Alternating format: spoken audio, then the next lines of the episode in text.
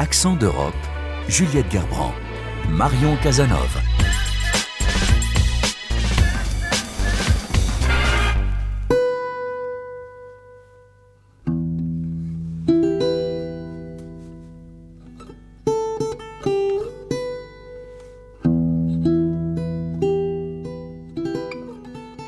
Mort d'Alexei Navalny à 47 ans, grande figure de l'opposition à Vladimir Poutine, une mort annoncée ce vendredi par les autorités pénitentiaires russes. Il était arrivé deuxième au municipal de Moscou en 2013, devenu le principal opposant au Kremlin. Alexei Navalny était en détention depuis début 2021. Il avait été transféré à la fin de l'année dernière dans l'une des colonies pénitentiaires les plus dures du régime, dans le grand nord du pays. Physiquement affaibli depuis un empoisonnement pendant l'été 2020, il n'avait jamais renoncé à critiquer le régime de Moscou de l'intérieur, bien conscient des risques qu'il prenait. D'autres opposants ont choisi de rester en Russie et y sont incarcérés, comme Ilya Yashin ou encore Vladimir Karamurza. En décembre dernier, Accent d'Europe recevait son épouse, Evgenia Karamurza, qui témoignait de l'importance du soutien aux prisonniers politiques russes. La position de mon mari a toujours été très connue. Il est un historien, un documentaliste, un journaliste. Euh, il est beaucoup de choses, mais il s'identifie tout d'abord comme un homme politique russe. Et pour lui, ça a toujours été important d'être en Russie pour montrer par son exemple qu'il faut pas avoir peur. Et euh, je crois qu'il est vraiment important de comprendre que Vladimir Poutine est en train de mener deux guerres en même temps. L'une est une invasion à grande échelle de l'Ukraine, une guerre d'agression criminelle contre un État indépendant ukrainien, et l'autre est la guerre contre la population russe, contre l'avenir de la Russie. Et on parle des centaines de milliers qui sont aujourd'hui des euh, exilés forcés. Et on parle des dizaines de milliers qui ont été arrêtés arbitrairement à l'intérieur du pays pour s'être opposés à la guerre. Ce sont ces gens qui représentent une autre Russie, une Russie différente, une Russie démocratique, une Russie basée sur euh, euh, le respect pour les droits de la personne. Vous-même, vous êtes directrice du plaidoyer de la fondation Russie Libre, Free Russia Foundation aujourd'hui. Quelles sont les actions concrètes que vous pouvez mener? Ah, bah, comme directrice du plaidoyer euh, euh, de cette fondation, euh, moi, je vous parle aujourd'hui. Je parle aux hommes politiques, femmes politiques autour du monde. Je crois que ce qui est très important, c'est la victoire de l'Ukraine sous les conditions de l'Ukraine. Mais c'est aussi le soutien à cette partie de la société civile russe qui comprend ce qui se passe et qui essaie de faire face à ce régime et de le battre. Si on veut voir la Russie un pays démocratique un jour qui ne représente plus un danger pour tout le monde, il faut faire de sorte que ces gens qui s'oppose à ce régime et qui représente cette Russie démocratique future qui survive. Evgenia Karamurza dans Accent d'Europe le 5 décembre dernier, une émission à retrouver en intégralité sur notre site internet et sur l'appli Pure Radio.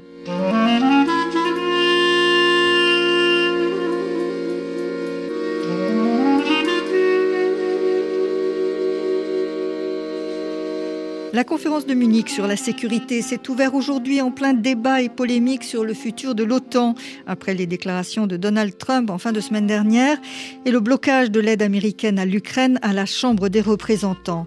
Et avant de se rendre à Munich, l'Américain Anthony Blinken a fait halte dans les Balkans, une région clé pour la paix et la stabilité en Europe, alors que le conflit en Ukraine a ravivé les divisions et les tensions dans la région.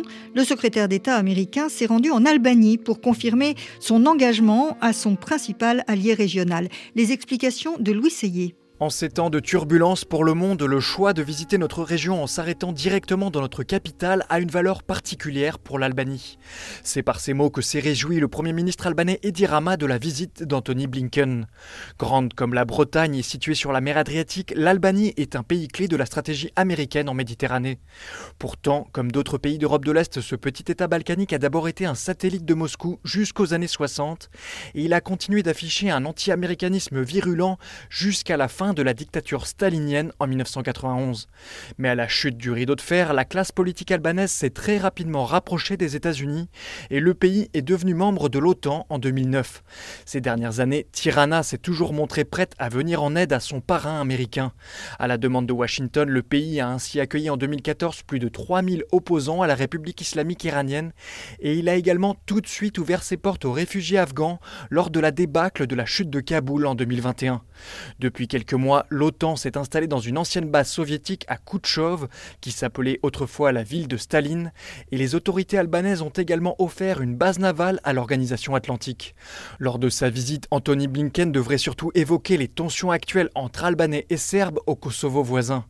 Bien qu'il soit accusé de dérive autoritaire et de liens avec le crime organisé, le Premier ministre albanais Edi Rama reste un allié précieux des Occidentaux, surtout face à une Serbie qui affiche ouvertement ses sympathies pour Moscou et Pékin. Κάποτε ήμασταν παιδιά ανέμελα, αερόστατα στον ουρανό. Δίχως tag, δίχως hashtag, δίχως social media. Ψάχναμε τον έρωτα σε ένα κατάστρωμα, μέσα στο γλυκό καλοκαιρινό υδρότα που έσταζε η αυθόα μυρωδιά των κορμιών μας. Τώρα, γενιά χαμένων σαραντάριδων, Juliette, la Grèce est devenue hier le 17e pays de l'Union européenne à légaliser le mariage et l'adoption d'enfants de couples de même sexe.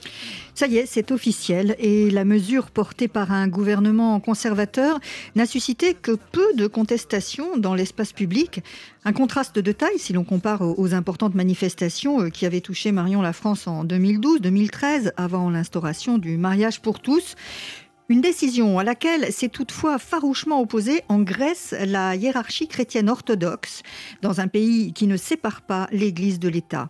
Reportage à Athènes de notre correspondant Joël Bronner.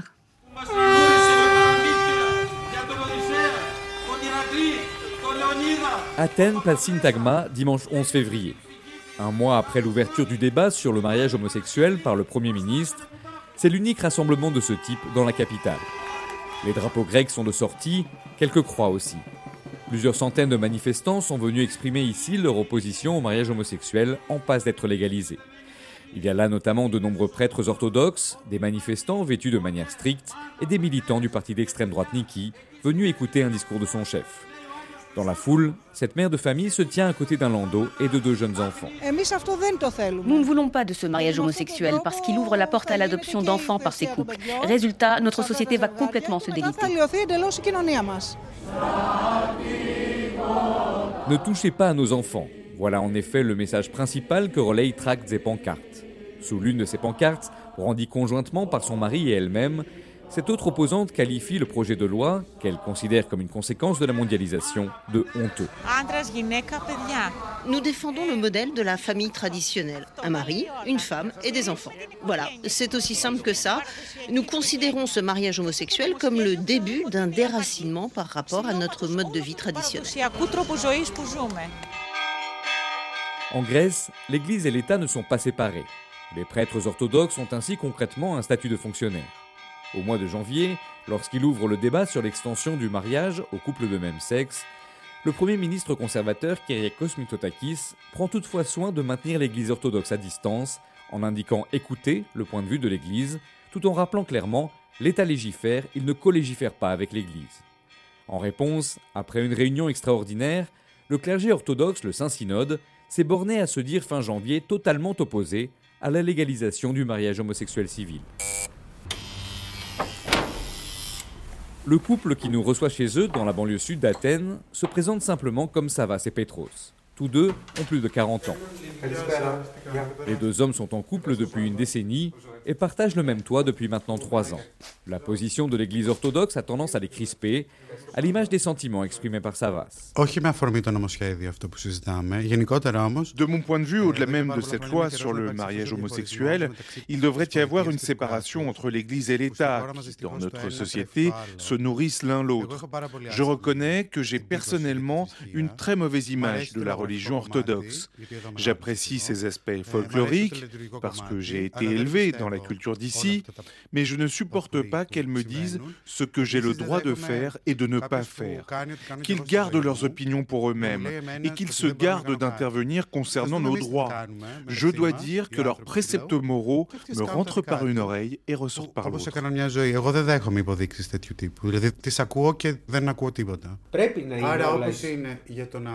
Savas et Petros se sont interrogés sur l'opportunité de souscrire un pacte civil pour les couples homosexuels, introduit dans la loi grecque en 2015.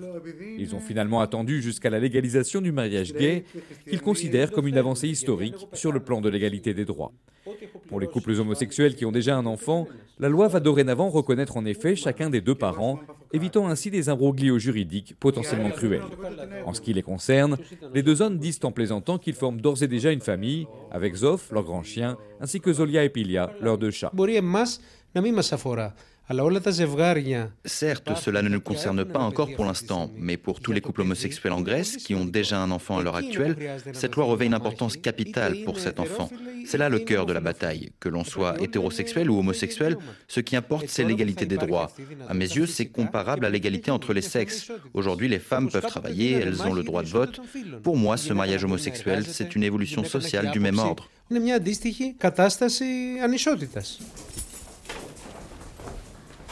Autre avancée notable aux yeux de Petros et Savas, l'élection en septembre à la tête du parti d'opposition Syriza de Stefanos Kasselakis, un chef politique ouvertement homosexuel, récemment marié aux États-Unis. Preuve que malgré son image de société conservatrice, la Grèce semble évoluer pas à pas, siga siga comme on dit ici.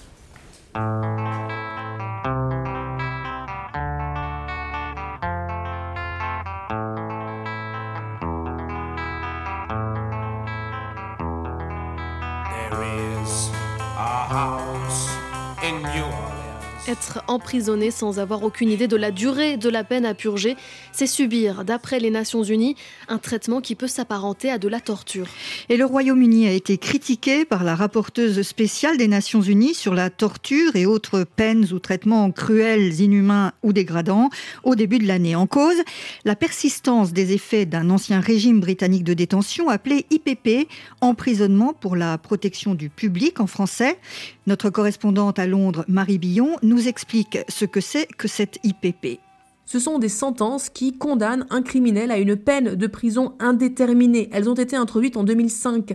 Par exemple, Sean, le fils de Shirley Debono, a été condamné à deux ans et demi de prison ferme en 2006 pour avoir volé un téléphone portable à l'arraché. Il avait 18 ans et le juge a assorti cette condamnation d'un IPP. Shirley ne savait pas ce que cela voulait dire. Après deux ans et demi, mon fils n'est pas sorti de prison, donc j'ai commencé à faire des recherches et j'ai réalisé qu'un IPP était une condamnation à vie qui ne dit pas son nom. Pour être libérées, les personnes incarcérées doivent prouver au comité des probations qu'elles ne représentent pas un danger pour la société. Une tâche extrêmement difficile depuis une prison, d'autant plus que le comité est critiqué dès qu'un criminel récidive et se montre donc très prudent. Sean est finalement sorti de prison au bout de 9 ans en 2014. Pourtant, Marie, ces sentences, les IPP, emprisonnement pour la protection du public, ont été abolies en 2012. Aujourd'hui, selon la rapporteure des Nations Unies, 1800 personnes condamnées à un IPP ont été libérées, mais 1250 restent en prison pour un temps indéterminé. Au départ, ces peines étaient destinées à garder derrière les barreaux les criminels les plus dangereux, mais elles ont été abolies car, en réalité, des criminels de plus petite envergure comme Sean qui a volé un portable ou bien un dénommé Wayne Bell qui a servi 16 ans après avoir été condamné à 2 ans pour avoir volé un vélo en agressant son propriétaire composaient la majorité des personnes détenues sous ce régime. Mais cette abolition n'était pas rétroactive. Donc toutes les personnes emprisonnées pour la protection du public ont dû rester derrière les barreaux jusqu'à ce qu'elles puissent prouver qu'elles n'étaient plus un danger pour la société. Le problème, c'est que cette peine indéterminée a un énorme impact psychologique sur la personne concernée, selon les associations et les personnes qui font campagne pour une rétroaction de l'abolition, comme Charlie Desbonneaux, qui a créé le comité d'action contre les peines pour la protection du public, IPP Committee in Action. Purger une peine de prison indéterminée pour un délit aussi mineur a beaucoup affecté sa santé mentale. Ils ont volé la personnalité de mon fils. Il est l'ombre de lui-même et il ne sera plus jamais le même. Cette sentence lui a fait tellement de mal qu'il n'est même pas capable de travailler. La rapporteuse spéciale des Nations Unies sur la torture a fait savoir que 86 de ces prisonniers se sont suicidés derrière les barreaux. Et justement, la rapporteuse spéciale Alice Jill Edwards a montré du doigt à nouveau le Royaume-Uni dernièrement. Oui, elle a estimé que l'incertitude perpétuelle est incompatible avec l'état de droit et constitue un traitement inhumain. Alice Jill Edwards a demandé à ce que chacune des 1250 personnes toujours incarcérées se voit donner une date de libération. Le gouvernement britannique a répondu qu'il continue à accompagner ceux qui purgent un IPP en leur fournissant des opportunités pour prouver qu'ils ne sont plus un danger auprès du comité des probations. Les ministres britanniques ont ainsi décidé en fin d'année dernière que toute personne libérée après un emprisonnement pour la protection du public pourra voir la sentence annulée trois ans après sa sortie. Jusque-là, elle restait automatiquement en probation pour 99 ans. Ce que veut éviter le gouvernement, c'est, après avoir été trop sévère, d'être trop clément et de libérer des personnes qui présentent encore un danger. C'est pour ça que l'éradication des IPP ne peut pas être décidée de manière générale et que l'annulation de ces sentences se fait au cas par cas. Merci Marie Billon, correspondante à Londres. For more than a year, ominous rumors had been privately circulating. Music. Let me know when you're ready. That's a good start. Musique pour bien entamer le week-end. On retrouve, comme tous les vendredis, la chronique de Vincent Teval. Vincent, qui a aujourd'hui un anniversaire à souhaiter. C'est une véritable institution de la pop européenne qui fête cette année ses 50 ans. Les Nits, trio néerlandais formé à Amsterdam en 1974. Et les Nits célèbrent cet anniversaire avec la publication d'un nouvel album, The House Fire, collection douce amère de six chansons inspirées par un événement traumatisant, la destruction au printemps 2022 par un incendie du studio que le groupe possédait depuis des décennies et où il conservait notamment toutes ses archives et son matériel. La vie et la musique ont repris l'avantage depuis et les Nits donnent la semaine prochaine le coup d'envoi d'une tournée anniversaire qui passera par la France, la Suisse, l'Allemagne ou encore la Finlande.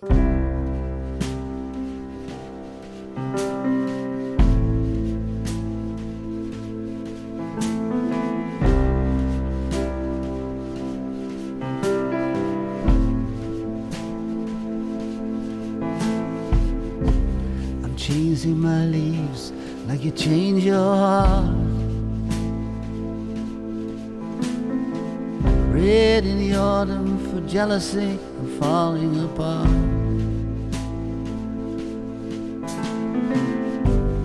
Green for the summer of our love. Black for the dying sky and the darkness When you came, I was a child. My innocent years, my branches, like the flames, grow wild. Now I'm wearing the dress of a vampire's wife.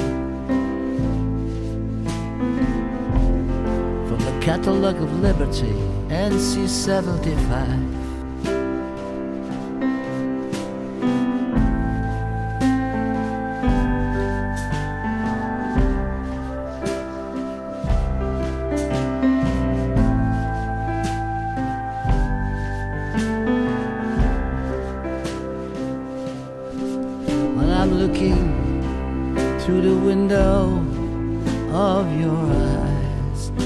to your innocence and your beauty and all the things that I never forget in my life. And when you came, I was I was still a child. My branches like the flames grow wild.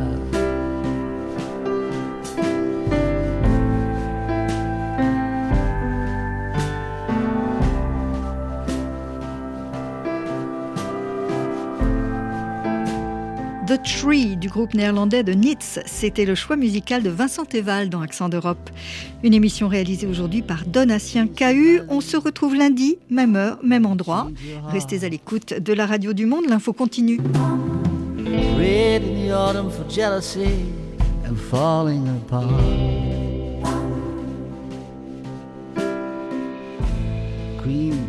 For the summer